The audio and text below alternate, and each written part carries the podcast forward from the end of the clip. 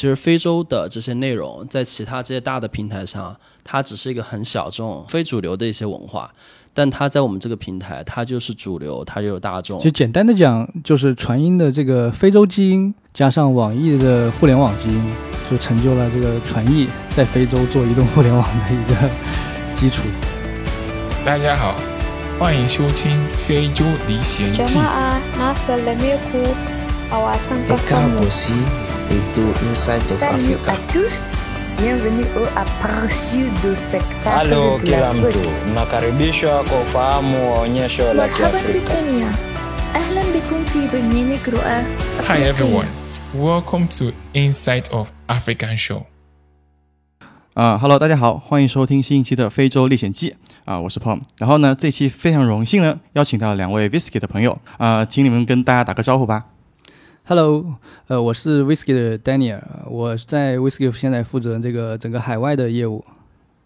呃，大家好，我是舒四，呃，我也是 Whisky 的同事，然后我现在主要是在负责西非，然后之前在尼日利亚拉各斯常住了一年。非常非常欢迎两位老师来给我们讲一下整个非 Whisky 的这个情况。国内有些听众不太了解 Whisky 是怎么一个产品，对吧？然后麻烦两位简单介绍介绍一下这个产品。呃，那我来简单介绍一下吧。呃，Whisky 是由传音和网易的合资公司传艺互联，呃，在二零一八年推出的，呃，全球唯一一款聚焦黑非洲用户的短视频社区产品。呃，我们跟其他同类产品最大的不同在于说，我们是专注于非洲，在非洲本地化方面，我们做了很多工作，包括产品体验啊、内容生态、创作者社区和团本地团队建设等等。呃，一些国内媒体可能会把我们描述成非洲抖音，呃，确实我们在这个产品形态上跟抖音是目前是比较类似的。但是如果你在非洲真正体验过 Whisky 之后，你就会发现我们在很多功能细节方面还是有很大不同的。比如为了让黑人能够在镜头前更好看，我们专专门针对黑人的这个皮肤去进行它的视频的这个拍摄的美颜优化。比如我们结合非洲的这个文化和审美的一些风格特征，定制了很多这个适合非洲人使用的这种特效素材。包括我们针对非洲主流的一些这种低端的智能手机的机型，对我们的 APP 进行了一些包体优化、性能优化和网速优化等等。呃，包括在非洲不同网络环境下，我们的这个视频播放的清晰程度、清晰度是会进行自动切换的，就等等等等。我们在一些这个产品细节方面还是做了很多这个优化工作的。呃，其实抖音在国内目前已经是大家耳熟能详的产品了。对的，呃，我们当然也希望 Whisky 的能够成为非洲人民最受欢迎的这个短视频娱乐社区产品。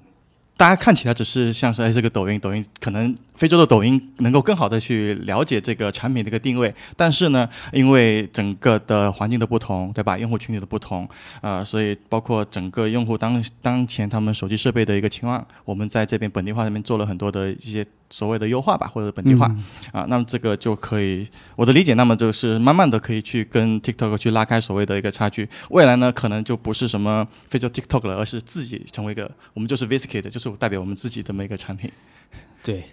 我们的目标是做打造非洲最受欢迎的这个短视频娱乐社区产品。嗯，可以非常期待你们这个这个这个达成的目标哈啊。然后呢，现在非洲整个的短视频赛道玩家有哪些呢？呃，目前非洲短视频赛道的玩家其实呃不是很多，呃，像大家比较熟知的，就是来自国内的这个背景的，像 TikTok，他们背后是这个字节跳动，然后 Likey，Likey 的背后是我们这个国内的，也是一家上市公司，叫 YY，嗯以直播起家。然后呢，就是来自美国的叫 Chiller，也是拿到过这个美国这个比较有名的政客的这个投资，呃，包括像这个巨头 Facebook 呀、Instagram 啊，他们也一直在尝试推出一些这种短视频类型的产品。就比如说大家可能也听说过像 Lasso 啊或者 Real 啊、嗯这种的产品。目前来说，呃，我们的感觉是从整个市场规模来看，这些同类产品他们现在还没有大规模进入非洲的这么一个动作。呃，包括从产品上来看，你也没有发现有什么本地化的这个优化的这个痕迹。从内容层面也没有感觉他们有做很多本地化的这个运营。呃，我据我们了解，他们其实很多基本上连本地团队也是没有的。然后我们 Whisky 的作为专注于非洲的一款短视频产品，我们在本土化的这个投入方面是比较大的。就除了产品层面，我刚刚提到的针对非洲的这个很多这个功能优化呀。针对这个网络环境的优化呀，我们在内容层面也是充分去挖掘非洲的一些文化特点，然后建立了一个非常庞大的本土化的非洲内容创作者社群。然后我们和本多很多本地的这个相关机构啊，建立一些这个合作，然后等等这些工作，我觉得是其他产品短期可能很难去完成的。对，其实。这个内初始内容的一个积累的话，其实怎么说呢，也是一个很庞大的工作，而且这个不是一个短期能够见效的。呃，特别在整个非洲这么一个内容的一个赛道吧，可能没有像中国那么多 MCN 的机构，它能够成批量的说，我签你了，我我我砸重金把这个买下来，把你内容全部买过去。其实它很难形成这么一个成熟的生态，所以外来者可能说我要去批量的复制内容，或者说我把你的这些头部的 KOL 也好，或者内容生产者挖走。其实也是比较难的，对吧？我觉得这个可能也是一个比较大的一个壁垒，相对来说。对，因为我们像我们签约的这些内容创作者，跟我们基本上是独家合约，就是。竞品想来短期也很难说，一下子就用很小代价去把他们挖走了。嗯，然后像你刚刚提到 MCN 嘛，嗯，国内像抖音、快手，整个这个短视频行业的生态是比较成熟的，就有大量的 MCN 机构机构可以去跟短视频平台合作，对这个提供内容啊，然后去商业化变现的一些这种这种工作可以可以进行，嗯，对吧？但是在非洲，我们尤其是黑非洲国家，我们现在。整个市场看下来，其实没有成熟的 M M C N，可以说是几乎没有的，几乎没有的。嗯，所以其实我们平台自身就承担了去完成 M C N 工作的这部分内容。嗯嗯，就包括我们自己内部也在孵化一些这种 M C N 模式的这种小型团队。对，其实我们自己也会承担比较多的 M C N，包括达人管理的工作。然后其实这一块我们在一九年。当时，呃，我们去跟本地的那个四大时代，四大时代其实也是一家中国公司，他们其实把很多中国的综艺节目其实引进了非洲。他们当时做了一版非洲版的《非诚勿扰》，然后其实很多优质的达人就全部来自于我们的平台，比如说，呃，我们有一个 Flora，她其实长得非常的漂亮，但是又非常的高冷。所以全程他没有给任何一个男士亮过灯，就只要上来一个他就灭灯，上来一个他就灭灯。最后其实综艺节目的效果其实就非常非常好，因为可能如果你去找平常的素人，他们其实是。不太知道应该怎么样融合到这些综艺节目里面来的，但可能我们的达人，因为我们其实是在持续的告诉他们怎么在镜头面前表现得更好，怎么在镜头面前创造更多的梗，怎么在镜头面前让大家更容易记住你。所以他其实，在实际参与到这些真实的综艺节目录制的过程当中去的时候，其实就已经。很有底气，而且知道自己该怎么去展示自己独特的魅力。所以，像我们会通过这样一些形式，把我们平台的曾经的这些素人或者曾经的这些草根达人，慢慢的一步一步的变成呃小有明星的呃小有名气的这种 KOL，再一步一步把他们推到更主流的一些呃电视节目上去。其实，在这个过程当中，其实就在不断的强化我们品牌的形象，包括我们自己品牌的影响力。对，那就是通过一个呃互联网平台，然后往大众这种传统的媒体上面去推嘛。其实这个也能够去触达到更多的用户啊。那除了自己做入场去做类似这样 MCN 的一些工作之外，我们有什么政策或者是一些呃吸引力去吸引这些内容创作者不断的涌入到我们这个平台，然后留下来去创造更多的内容吗？呃，这块其实我们在这个上线之初就已经启动了一块我们叫达人计划，呃，这个。用国内行话叫 PUGC 啊，PUGC 对，呃，我们会去从相对草根和素人的这些人群里面去挑挑选那些我们觉得有潜力的、可以值得去培养的人，然后呢，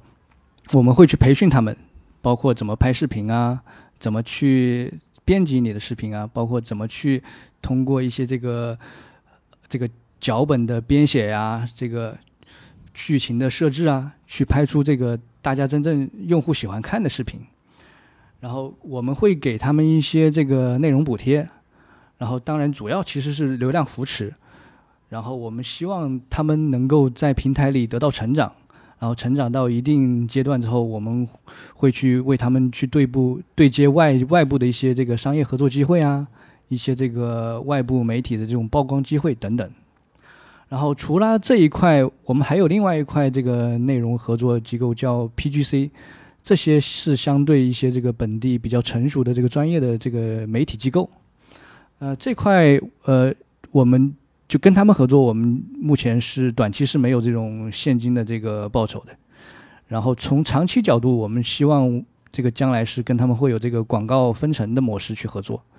然后目前呃，大多数这个合作方对这个还是比较认可的。对，那就是自己能够去下场去做内容，去控制内容。那这个内容来源其实就非常非常重要了，因为其实大家都知道，内容平台很多的时候，用户是不跟平台走的，他是跟。内容走的，对我喜欢你这个内容，我喜欢你这个人，那我要看到你这个内容，我必须得跑到你这个平台上，对吧？他不可能说，哎，我 TikTok 来了我就用 TikTok，但是他可能不是很喜欢它上面的内容，那这个就是我们内容上的一些优势。对，其实关于我们跟其他玩家的差一点，我其实想补充一点，就比如说，其实非洲的这些内容在其他这些大的平台上，它只是一个很小众、非主流的一些文化。但它在我们这个平台，它就是主流，它就有大众。其实这个是我们跟其他这种大的呃娱乐媒体平台最大的不同不一样的地方。对，就我们就是有个标签，就就是适合撒哈拉以南这些非洲用户的一个专属内容。他们来了这边有更强的可能是叫做归属感、文化认同感这种感觉。那这个确实是也是一个很大的一个差坏。那总结下来就是内容这块的差坏也很多，也很大，对吧？嗯。嗯，哎，那我们当时想去做 Whisky 这个产品的一个原因是什么？呢？因为，呃，我们知道，其实在这个撒哈拉以南这个非洲这个地方，网络相对不是特别好，大家一个内容消费方式更多还是可能是本地的 FM，或者是这种图文的消费比较多。那当时怎么会去想说去做短视频这么这个产品呢？嗯，这个说起来可以追溯到其实挺多年前了。因为像传音在非洲，基本上是从二零一一年开始就已经尝试在互联网方向去做一些这种探索呀，一些这个早期的工作。传音和网易的合资公司传艺成立是在一七年，但实际上在一七年之前，我们就去非洲进行了这个大量的调研，对可能的互联网业务的方向。呃，可以说这个合资公司成立之初。短视频就是我们重点关注的方向之一。然后在一七年底，我们当时这个也是仔细评估了从这个网络基础设施的成熟度啊，以及用户内容的这个消费习惯啊，包括我们团队自身的一个背景，因为团队之前其实一直也是在非洲做这个社区和这个内容产品相关的这个研发和运营，所以我们觉得。当时是一个比较合适的时机，所以我们在一八年三月份正式是推出了 Whiskit，然后到现在二零二一年，实际上三年多时间，快快四年，我们一直也是保持一个比较快的这个增长速度，嗯，然后有大量的这个用户行为在平台沉淀下来，然后你去分析这些用户这些用户数据之后，我们会发现很多有趣的信息。就比如说，像非洲用户都喜喜欢看怎样的视频啊？然后不同国家的用户在刷短视频时会有怎样的这个特点啊？然后包括在二零年全球疫情的这个一个背景下，非洲用户是怎么在 Whisky 上去做去自娱自乐呀？互相打气。对。然后非洲用户都喜欢用怎样的音乐？都喜欢跳怎样的舞蹈？包括他们这个常用的一些表情表情包都有哪些？然后。以及非洲有哪些这个热门城市景点，还有非洲人民喜爱的美食都有哪些？这些信息其实我们分析下来发现都是很有意思的。嗯，所以我们决定是在呃二零年底以这个年度报告的形式将这些数据分享出来。对这个报告，我当时也在朋友圈看到了，很多人都在转。那能不能简单介绍一下这个报告里面的一些有趣的一些数据呢？在 Whisky 上每天有大量的这个视频被播放啊，然后从数据中我们可以看到，就是百分之四十的播放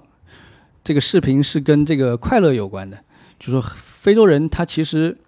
非常的乐天乐观，所以他们在这个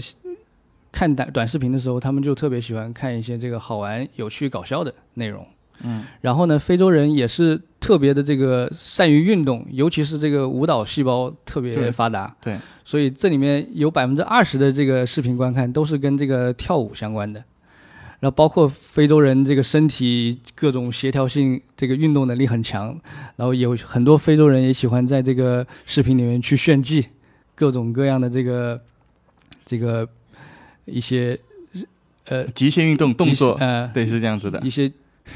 各种身体动作的一些表演啊，啊这个技能的展示啊，嗯，对，这里面就占到百分之十的一个播放量。嗯对。然后我看到那个报告里面，其实大家可能对非洲的一个固有的印象就是，大家他们都很喜欢载歌载舞，很喜欢跳舞，很喜欢唱歌。对吧？那从我们数据看下来，其实也也也能够验证这个这个结论吧。就是我看下来，呃，跳舞的还有又唱又跳的，就占到百分之三十五了，已经，就这边的年龄消费，是吧？对，所以这个民族特色也是还是挺挺明显的。音乐和舞蹈应该是融在每个音每个非洲人的这个骨子里的。对，嗯其实，哎，说到音乐的话，因为大家知道 Boomplay 也是传艺旗下的一款产品嘛，对吧？对是同一个公司的啊、那抖音其实早期在发展的过程中会碰到一个问题，就是音乐版权的问题。那我这个，你拿我这个音乐去做你的视频的 background music，那到时当当时会可能会有各种版权的问题。那你呃，在同一家公司，那 Boomplay 对于这方面的一些合作或者支撑，会不会让你们就很早就可以避开这些坑呢？啊，是的，我们跟 Boomplay 其实算是兄弟公司了，然后合作双方合作其实也非常紧密。像音乐版权其实只是我们合作中的一小块，我们在其他一些品牌建设呀，包括产品层面啊、技术层面都有比较深的合作。呃，当时在音乐这个面啊，呃，有很多叫做抖音神曲。其实我认为这个是大家当时有在讨论一个问题，就是啊、我这首歌是因为被在抖音一直被那个刷屏，然后洗脑了成功成为神曲了呢，还是因为我这首歌很火，然后去给视频去进行一个赋能，就大家唱一首呃对着这个非常火的歌去跳舞，或者是做一些动作，让视频更火起来。所以就是音乐带火了视频，还是视频带火了音乐？现在其实从这个全球范围来内来看，呃，短视频平台其实已经成为音乐宣发的一个非常重要的渠道了。啊、就是它已经是很重要的一个渠道了，对吧？从这个趋势看呢，现在确实也也是的。从报告中，我们还可以看到一些有趣的数据，就像嗯，非洲不同年龄段的人，他都有一些怎样的特点？你像非洲年轻人，十二到十八岁，他们看视频就更喜欢看一些这种搞笑的喜剧啊，然后一些这个街舞类的呀，然后稍微再大一点的，像十九到二十五岁，他们就喜欢看这个电臀舞，包括一些这个装扮类的视频，然后再稍微这种中年一些二十六到三十五岁之间的人，他们就喜欢看一些这个短剧啊，包括对口唱歌呀。然后再大一些的年人，可能就会看一些这种派对类视频，然后一些这种包括街头采访类的视频。然后疫情期间，其实对于整个全球啊，整个全球来说，整个移动互联网其实某种意义上来说是往前推了，可能是有一年或两年这么一个进程。因为包括在线办公也好，或者大家有不能大量时间不能外出，它的娱乐方式可能还集中在这个手机上面去。那呃，在 Viscam 上面有有什么类似这样的一些体现吗？比如说他们可能有什么话题啊等等这个东西，这些内容。呃，是的，就是疫情期间，全球其实这种移动线上业务都获得了比较好的增长，包括我们在非洲也是一样。呃，非洲人也是很有创造力。就在疫情期间，我们平台有一个挑战叫这个 Stay Home Challenge，就是不同的用户他们脑洞大开，用各种不同的方式去记录和展示在疫情期间大家隔离不能出门，你是怎么去自娱自乐呀？然后用一种搞笑娱乐的方式去给自己打气，也是给给大家打气。对，其实我觉得这相对偏公益性的内容，我觉得也是，或者说是基于当前社会一些热点或者一些呃像疫情这种比较特殊的情况，我们能够引导大家在家里，然后能够去调整一些呃心态，对吧？然后因为一直在家里嘛，其实大家可能。整个的心态可能会有比较大的一个波动或者变化。看下来，其实我们也是承载了一些类似于叫社会责任的一些东西吧。然后报告上面也提到了，就是我们 f i s k y 在整个非洲有五十多个国家，基本都有全覆盖的运营嘛。但是你们说刚刚刚你们提到了，就是我们还是在撒哈拉以南这边去进行一个一个运营比较多。然后呢，那那 v i s k y 在这些所有的国家中的哪一些它的国家会做的比较好？呃，目前主要是像尼日利亚、肯尼亚和科特迪瓦这种经济相对大的经济体，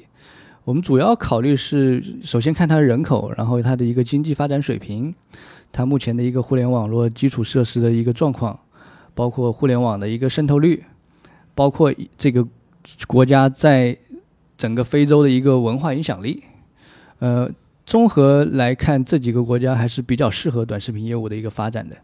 内容它的文化属性是很强的，而且地域性很强嘛。你刚刚提到的这些国家确实啊，文化不同，对吧？语言不同，跟民族也是不同的。那在这些呃不同的地域的话，那怎么去进行这个产品的内容的一些准备呢？那它这方面会有一些难点，或者一些注意的点，可以跟大家分享一下吗？嗯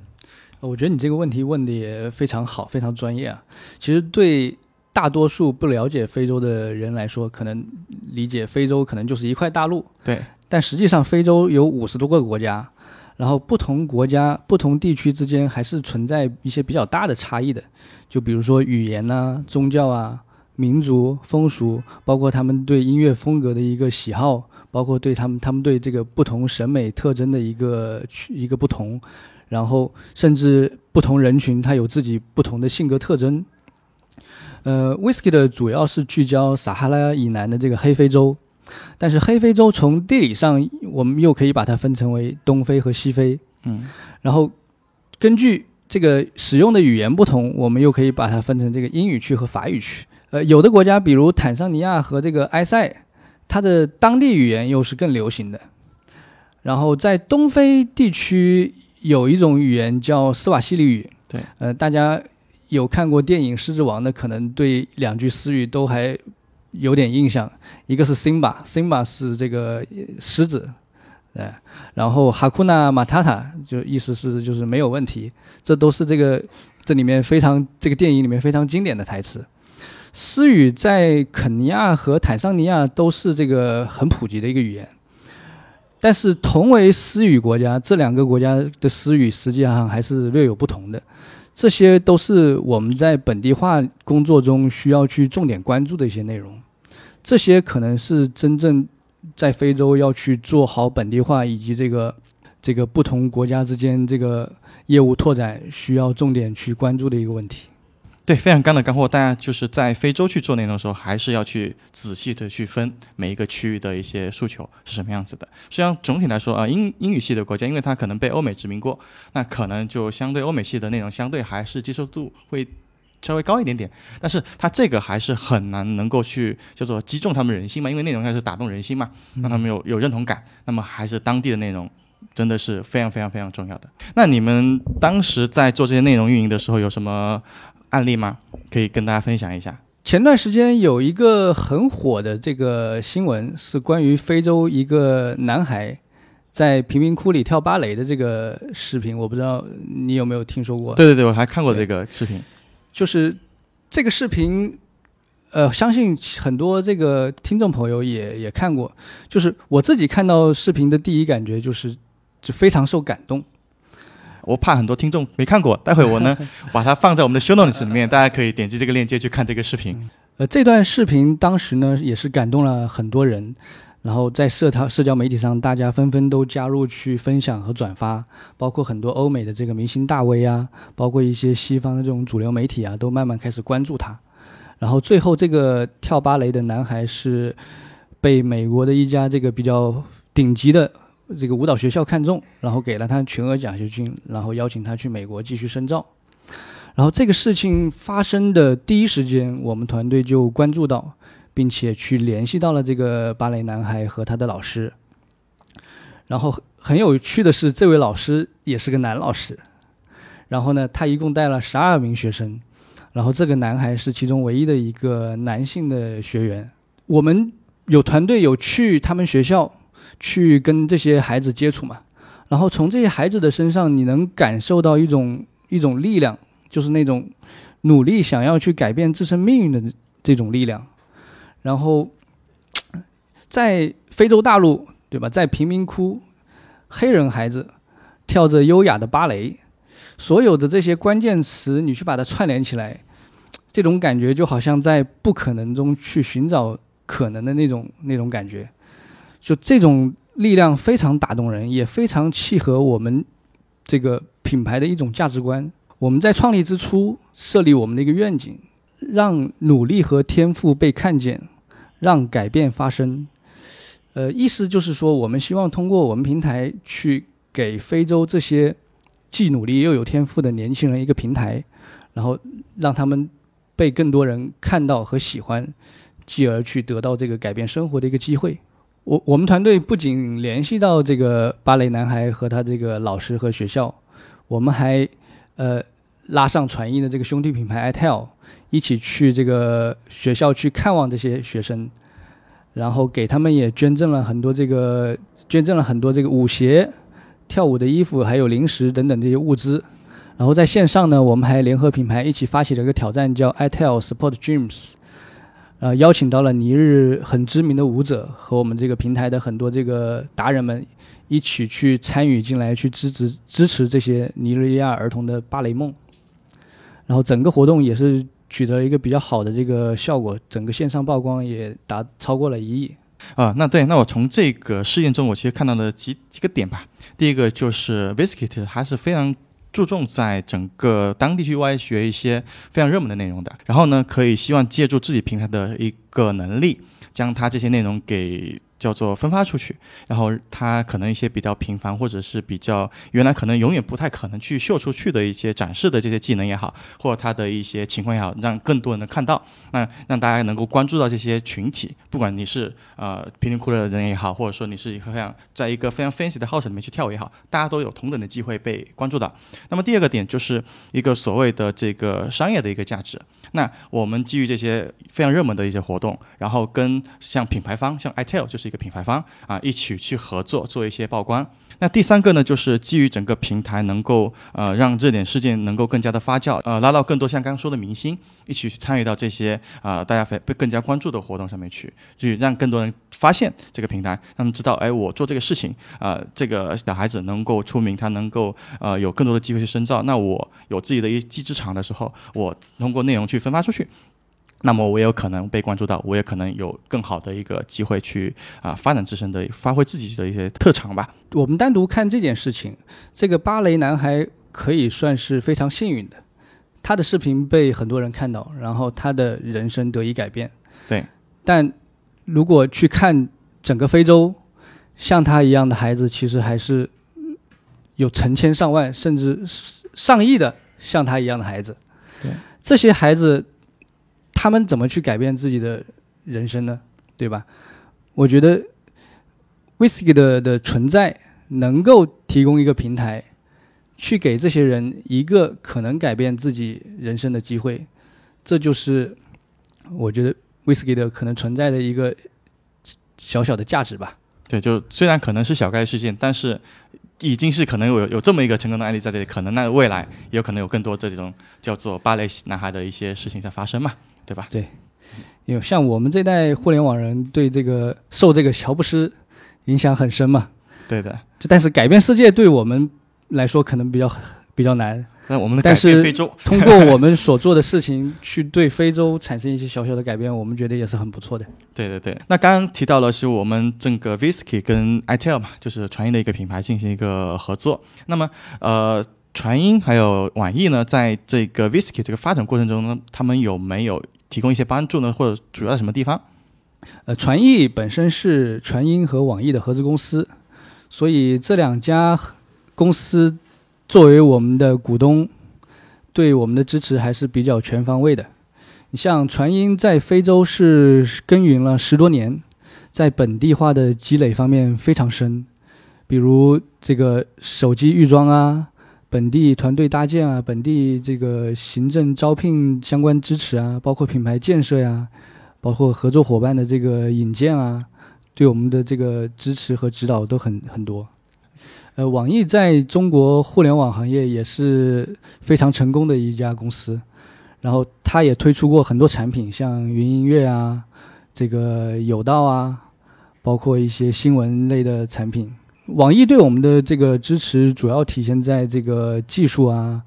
一些产品啊、人才以及这个方法论方面。那我们大概也了解了，其实因为大家做这个内容的产品嘛，其实很多出海的创业者，他很多在做的一些事情的时候，就是空投的形式，就有人所有运营团队人都是在中国。然后我把这个产品空投到当地去，因为大家去非洲建立一个本地化团队的话，一个可能是有一些经验的问题，会很多坑可能避免不了。第二个是成本的问题，因为我要去建立这个这么远程，而且要铺很多人在上面去，还不一定成功啊。那么这块确实传音能够在方呃在这个当地本地化这块东西去提供很多的帮助，对吧？因为各种平台部在那边能够去国呃国家去做一些支撑。那第二个就是流量的一个优势嘛，对吧？那基于装，我能够触达到很多的这种用户，因为我们之前有一份报告看下来，就是其实你从传统的 Facebook 也好，或者是这种 Instagram 也好，它的用户的覆盖率其实还是比较少的。那你要去这些新兴市场，要去触达到更多的用户，那么还是手机厂商的流量还是很关键的。那我认为这个是呃传音在这方面能够提供非常高的一个价值。那么刚刚提到网易嘛，对吧？因为网易在国内确实是一个深耕了很多年的这么一家公司，他们也有一些比较刚提到一些成功的一些产品。那么它这一块成功的一些打法怎么去做，对吧？然后它的一些可能你刚刚说到的一些方法论，对吧？怎么去帮助我们把这个产品能够快快速的落烂去到整个非洲去？那么另外一个可能就是技术层面的，因为呃网易它其实也有自己的一个云服务的平台，那么它这些抽象出来的这些能力，其其实也能够给我们的很多的帮助，对吧？嗯，其实简单的讲，就是传音的这个非洲基因，加上网易的互联网基因，就成就了这个传译在非洲做移动互联网的一个基础。对，因为前面有 Boomplay 这么一个呃老大哥在前面带路嘛，对吧？那么 Visky 未来也可能是成为下一个传音跟呃网易孵化出来的一个独角兽。呃，虽然我们背靠的传音跟网易两个大公司嘛，对吧？那么其实呃。短视频这个东西对于非洲来说还是比较新兴的这种产品的品类。那么我们有没有考虑到我们早期去要去承担一个早期教育市场、教育用户的这么一个过程嘛？对吧？它有这么一个成本，对吧？然后当我们教育好了之后，未来有可能像 TikTok 呀，或者像 Facebook 呀，或他们去做这些视频类的这么一个产品去做收割。那么我们有没有考虑这个问题？怎么去在我们去教育市场的过程中去做一些壁垒呢？呃，这个问题有点像在国内，你问这个互联网的创业者，腾讯如果呃抄袭你，你怎么办？BAT 做的时候你怎么办？对吧？对。从团队的角度，其实我们不太关注这个是不是有大企业来收割我们，我们更关注的是我们所做的事情是否是真的有在创造价值，以及我们创造的价值是否被认可，然后被我们的用户。认可被我们的这个股东认可，呃，被用客用户认可当然是基础了，因为这样你才能不断的去成长嘛。然后被股东认可也很重要，这样你才能发获得这个发展所需要的资源。而你创造的价值越大，自然你能够最终构建出来的壁垒也就越大。将来。这个如果有巨头要来收割我们，那他收割我们的代价自自然也会越大。确确实是这样子的。可以，我们回到刚刚说到的教育市场。那么教育市场其实是一个比较漫长的一个过程。那我们怎么去看待这么一个问题？其实这个也是很多人比较关注的。特意让我来问一下，就是因为非洲移动互联网的资费流量还是比较贵的嘛，对吧？那么对于一个视频 app 来说，它是会有一个是不是一个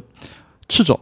因为视频相对于音频、相对图文，它是一个流量消耗大户。实际上，如果你真的去过非洲，你就会发现，其实非洲一些主要国家的它这个网络状况啊和网络资费啊，其实还是相对不错的。呃，当然，流量资费对大多数当地的这个移动互联网用户来说，还是大家比较在意的一个事情。然后，对于像视频类的这个 APP。这个影响是肯定有的，这个有点像中国移动互联网早期的一个状态。然后我们为了应对这种状态，我们也在和很多运营商，就是正在谈或者已经在谈成的一些这种流量合作。呃，我们相信随着这个经济非洲经济水平的这个持续发展，然后运营商整个市场竞争环境的一个逐步成熟，这个问题会持续得到改善的。那就是把一切交给时间就好了，因为早晚会去走到中国现在这个阶段的一个情况，情这个那个条件嘛，对吧？其实也不完全是完全交给时间，就是其实，在很多主要的一些非洲的国家，像我们有办公室的这六个国家，其实用四 G 的普及率已经是比较高了，尤其是在城市里面，而且跟国内的人不太一样。比如说我们在有四 G 的时候，可能很多人会就是因为非洲人他会有一点就是今今宵有酒今宵醉，啊，就他们比如说有点钱，然后有点流量，他肯定会看东西，或者听又或听音乐，或者看视频，就他不会想那么多，所以他们可能本身钱不是很多，流量也不是很多，甚至流量可能还有点贵，但是他就是想看一些好玩的、有意思的内容。这个其实跟我们国内的消费习惯还挺不一样的啊，所以其实现在是已经有一些这样的土壤了，只是说可能随着整个成本的下降，那么能够享受到这些内容的人会更加的多啊。对，确实这个这个特性我们也是之之前节目也聊到了，大家其实第一个他们对品牌认可度也是很高的，对吧？然后他们及时享乐，所以也是一个很好的一个未来去做消费品也好，或者说做这种互联网服务的这么一个土壤。因为我有钱我就想花，那花到哪里去嘛？那就是可能就是我们在做的这些服务。让你能够有一个付费的一个动机，那前期他可能付的是流量的成本，未来他可能去付的出其他的一个成本，像抖音这种直播带货也好，或者这种这种叫做抖音电商，对吧？这都是一个可能的一个变现的一个模式嘛。那那提到变现，呃，我们这个现在还是属于早期嘛，那我们知道早期我们还是去呃像互联网打法嘛，那我们先把用户抓在自己手里嘛。那你们有没有开始在去看怎么在非洲做短视频变现这件事情呢？嗯，呃，说到短视频变现，呃，我们作为中国出海的这个创业者，我们对国内短视频行业是比较了解。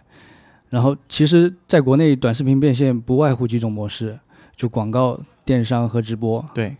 呃，在非洲呢，我们基本上也会参考这些成熟的模式，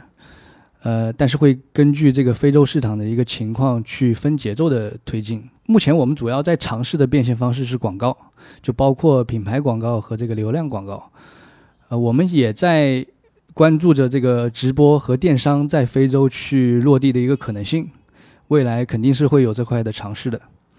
呃，非洲有有着巨大的一个人口红利，呃，对这个互联网业务是一个天然的利好。我们也相信，这个随着这个非洲的发展，未来短视频这个变现的空间也是非常大的。对，因为我其实很早前我就很看好这个叫做短视频这种带货的模式，因为短视频它天然是一个视觉冲击感很强的一个产品，而且除了视频这个载体的特征，它时间还足够短。就它能够在短时间内给足够的刺激，让你去快速的去做一个下单的一个决策，那我就冲动下单嘛。就很多人买买买，就是因为剁手，就是因为这个。那这个我就认为是一个天然的一个载体。然后我看到视频，看到有一个购买按钮，我一点去转化，我觉得未来但凡在非洲整个电商的环境成熟的情况下，它肯定也是会有一个很大的一个发展空间的。作为中国出海非洲的团队，我们认为我们有一个天然的优势，就是说中国市场。尤其是这个短视频和移动互联网的这个行业发展已经很成熟了，就有很多是可以我们现在直接拿来借鉴的东西，然后再加上我们对非洲的一个理解，去做一些本地化的创新，我觉得是可以做出很多很有意思的事情的。对，那就是呃，学习国内这些非常成熟的变互联网变现模式，对吧？然后加上我们这种超强的一个本地本地本地化的一个能力，对吧？进行可能未来有更多不一样的这种变现方式，我认为这个确实是有有一个很大的一个机会在里面的。哎哎，我那我们刚刚聊到这个，我们最大的一个变现的方式是做广告嘛，做品牌广告嘛，对吧？那我们能聊一聊，跟大家聊一聊，就是在非洲怎么去做短视频品牌呢？我们觉得通过短视频的形式去为品牌方做品牌和广告是有天然的优势的。从互联网发展的这个历史来看啊，我们可以看到，就是从最早的只有文字到这个图文结合，到现在更多转向图片以及视频。所以说，这个我们的用户的接受信息信息的方式其实是一直在升级的。就现在通过一些这个数据报告，你我们也可以发现，就是在互联网上传播的这个数据里面，视频其实是已经占了绝大多数的这个流量了。基于视频的这种内容消费去植入这个品牌的广告，实际上是一种迎合互联网发展趋势的。对，其实品牌可能会倾更愿意选择视频来呈现他们的一些，就做一些投放的渠道，其实在于说视频的呈现方式是其实是很丰富的。比如说我们之前跟 Techno 做了一次叫卡梦 Beauty Mode，大概的那个内容就是呃一个变装的一个视频挑战赛，就是在你用卡梦相机的这个 Beauty Mode 之前，你可能是一个很普通的素人。然后，当你点击了卡梦 Beauty Mode，其实我们隐含的是说，点了这个按钮之后，你就变成了一个非常漂亮、高级、自信的一个都市人。所以，像这一类的挑战赛，你通过其他媒体是没有办法去展示的。比如说，你发很多 PR 稿，你发很多图片、照片，其实都是没有视频效果这么的有冲击力的。所以，这是为什么我们在给品牌做活动的时候，其实是能够把很多产品的功能点跟视觉的表现形式能比较完美的结合起来。啊，这个其实是我们在非洲帮助很多品牌去做一些新品发布。或者去做一些新品预热的时候，其实大家会用的比较多的一些呃创意的点吧，对，就就是通过这种类似话题挑战，然后大家一起去使用那功能，感知一个更加夸张或者更加让用户能够参与进来的一个模式，对对去感知到这个功能嘛。是的，其实对，呃，我我回到刚刚那个 Daniel 说的，就是其实我认为全球不管是非洲还是在未来的什么拉美国家或者东南亚，其实呃大家对于内容消费的形式确实是。一在趋同的，刚刚提提到了从文字到图片到动图到音频到到可能没有音频啊，可能到视频到长视频等等这种方式。对，那包括国内为什么大家像腾讯为什么要要做微视？可能可能做到可能还没抖音好，那是他一直在投想去做。他为什么要去做这个视频号？那么呃，因为做广告的很或者做品牌，它很重要一个点就是怎么去抓用户的注意力。那其实呃，视频它是天然要能够去短时间时间之内。将用户注意力抓住的这么一个方式嘛，对吧？那么其实还有一个更好的一个例子，怎么通过视频去塑造这个品牌，其实就是苹果。就苹果在早期美剧很多里面，或者一些电影里面，它就是会塑造一个形象，这些都市的一个呃成功人士，他们就在床上自己床上或者工作的时候就用苹果电脑，它有个信仰灯嘛，对吧？他们然后就。进行一个场景的一个植入，哎，啊，大家看到这个苹果哦，就会想象自己是在一个很 fancy 的办公室里面，啊，非常漂亮的一个 house 里面去做这个事情。其实就是视频的，我觉得这个视频隐性传播的这些品牌价值是特别特别的大的。呃，关于品牌广告，我再补充一两句啊，就是，呃，在 Whisky 上投放视频广告，跟在其他平台去投放这种 TVC，其实还是有很大不同的。在 Whisky 的时候，我们通过这个品牌挑战的方式，让这个用户、普通用户能够参与到这个品牌传播视频的创作和分享这个过程中来。嗯，这对这个最终的一个传传播效果，实际上是一个指数级的这个增增增长。对，就参与人更多，而且这个大家都可能这个品牌看起来高高在上，那大家都能够参与进去。品牌无形间的拉拉拉近了品牌跟用户之间的一个距离嘛？对，就让以前的这个广告观观看者变成了你这个广告的制作和传播者。对，你可能一个广告原来就可能最多就搞了个十个二十个了，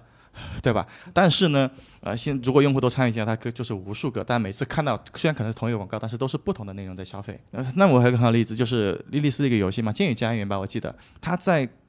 这个。短视频这个广告在微博也好，在很多的地方，它投上投放的素材有有成千上万个，无数无数个这种素材，不同的这种视频在给你感告传播这个游戏。那其实我们短视频有这个天然的一个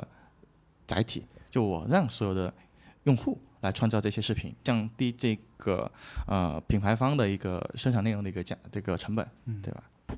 好的，呃，其实今天我们也了解了很多 Visky 在非洲的一些情况。对吧？然后那今天节目我们就先聊到这里吧。然后苏老师这边自己也有自己一个公众号，如果大家感兴趣的话呢，可以关注公众号叫做“白马非洲”，对吧？就是白马王子的白马。也非常感谢今天两位老师的分享，感谢 Pom，呃，感谢这个大家的收听啊。嗯、那就这样跟大家 say goodbye 吧，拜拜。拜拜。拜拜。感谢您的收听。如果您喜欢这期节目，欢迎一键三连、订阅、留言、分享，让更多的人了解非洲。您可以在喜马拉雅、蜻蜓 FM、小宇宙、Apple Podcast 收听我们的节目。更多文字版内容可以关注我们的微信公众号“出海实验室”。我们下期节目再见。